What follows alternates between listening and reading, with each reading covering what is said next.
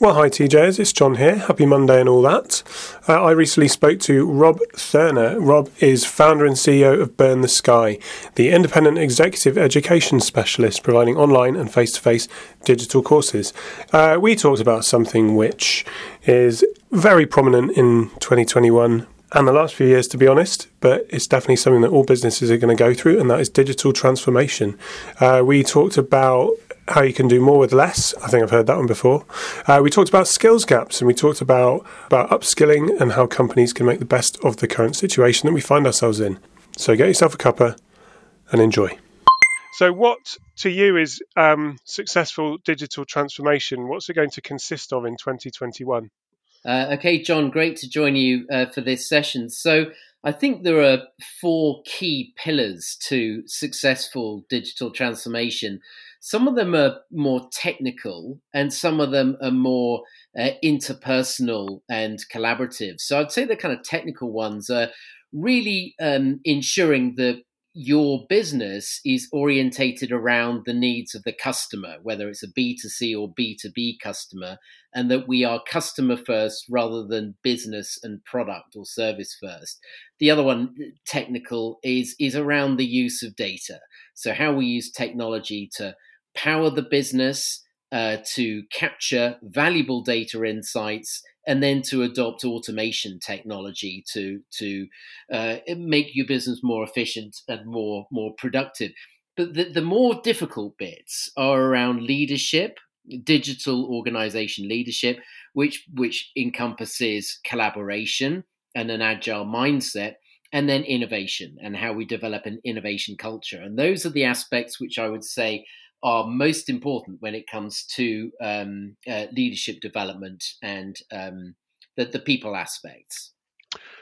I mean, it's it's obvious that uh, a lot of companies uh, haven't been able to survive the the last few months, um, or have had to make fairly significant uh, cuts and or redundancies.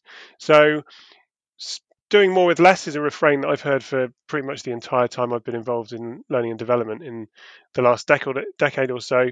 But it's probably never more um, applicable to right now. So, how can companies realistically do this? How can they do more with less? Well, I think the the, the two more with less um, variables inevitably come down to time and money.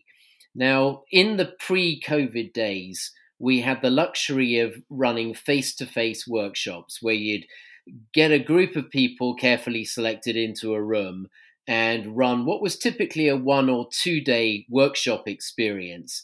And the great advantage there was having uh, these people in a room together with their undivided attention and being able to focus on a specific um, agenda and um, work together towards sharing those learnings and bringing them into practice.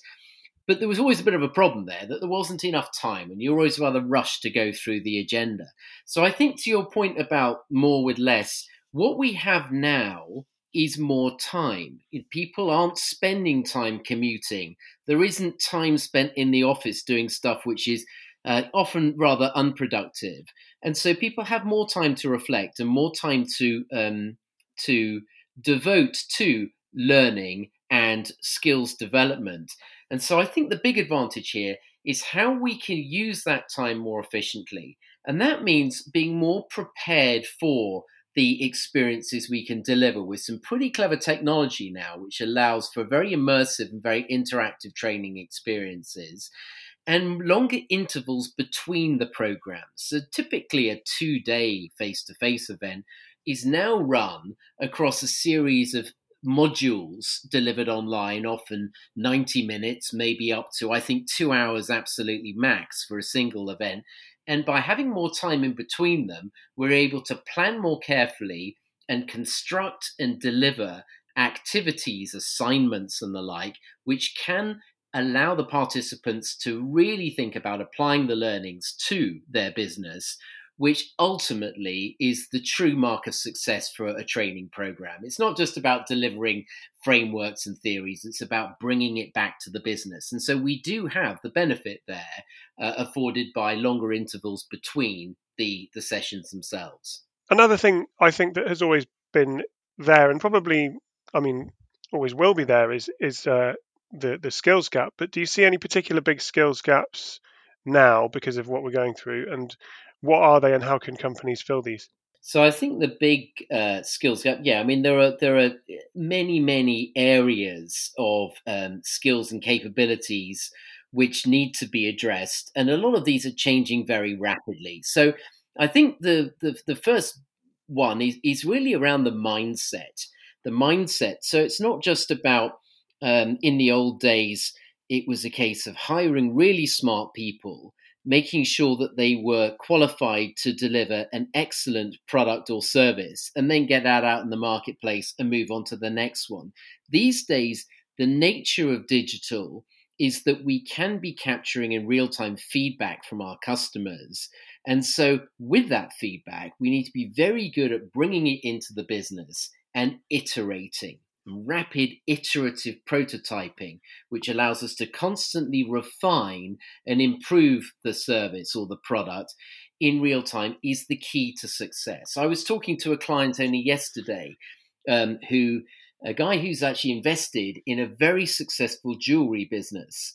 And the the opportunity they've taken is to turn a an 80% drop in sales thanks to COVID because people weren't buying uh, in store and they were buying on the website, invest very heavily in building a great website. And they've seen that their sales have increased threefold since the pandemic uh, kicked in. And they're spending a lot of time looking at the feedback from the website. What do people like? What do people not like so much? And in real time, adjusting the web proposition so I think this is a real time feedback building into improved product or service, which is, is changing the way that people are thinking about their their uh, output. And the other bit linked to that is how people actually do it. And we're moving into a world where developing rapid um, sprint based approaches to product or service development squads and bringing in different participants from different parts of the business working collaboratively fundamentally changes the model. So instead of having all ideas cascading from the top and do what you're told, more around empowering people to come up with their own ideas, work collaboratively, and um, uh, be be responsible for not just the output itself, but the way in which the, the product or service is developed. So I'd say those two twin areas are key skills which are missing. And then, if I may, the, how do you fill them? Well, there are some techniques which have been seen to be very effective.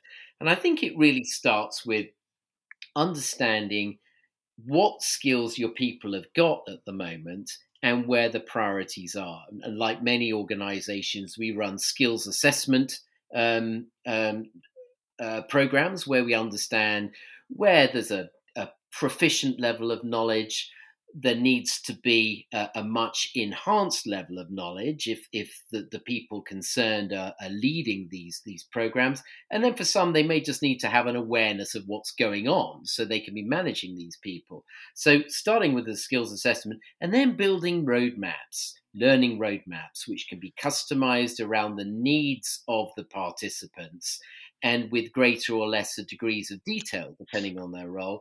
And then making sure critically that all training isn't just about teaching principles, but it's applied to real business challenges. And that gets us into some quite exciting areas around group projects, group assignments, and ensuring that the learnings build themselves into roadmaps so these learnings can be applied immediately to tackle real world problems. I think the, the, the, there's an there's an obvious answer to this, but but I'd like you to expand on it. Um, do you expect to see a rise in companies looking to upskill their current workforce as opposed to ta- bringing talent in? And um, how do you think that's going to play out in the next few months? Well, I think it's a great question, that John, and it's really a, a question about how much of a threat does the business face if there's an incumbent um, very, very agile in its thinking, unencumbered by some of the legacy processes and and and uh, um, technical and software issues, and actually some often some people uh, barriers to rapid change, then it may be need they need to accelerate their response. In which case, getting experts in to assist is the best and fastest way to respond. Um, I would argue that longer term, uh, it it really is better to replace external assistance by getting your own people up to speed.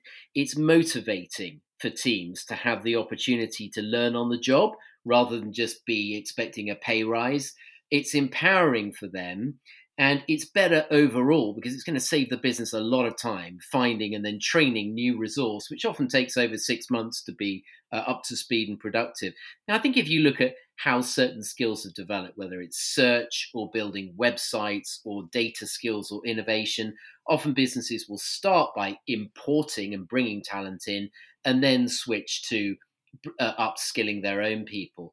But I would say all the while, we should always be aware that there are some experts out there who will never actually want to be employed full time by an organization, who act as very effective catalysts for change, and sometimes bringing the external expert in to stimulate, excite, provoke business as usual people and processes is a very good way of kickstarting and accelerating a transformation program.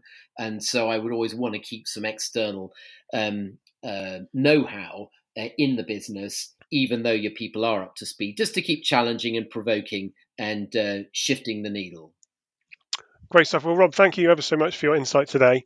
Um, this is something that all businesses are, are either going through or going to have to go through um, at some point. And um, hope to speak to you very soon. Okay, thanks very much, John.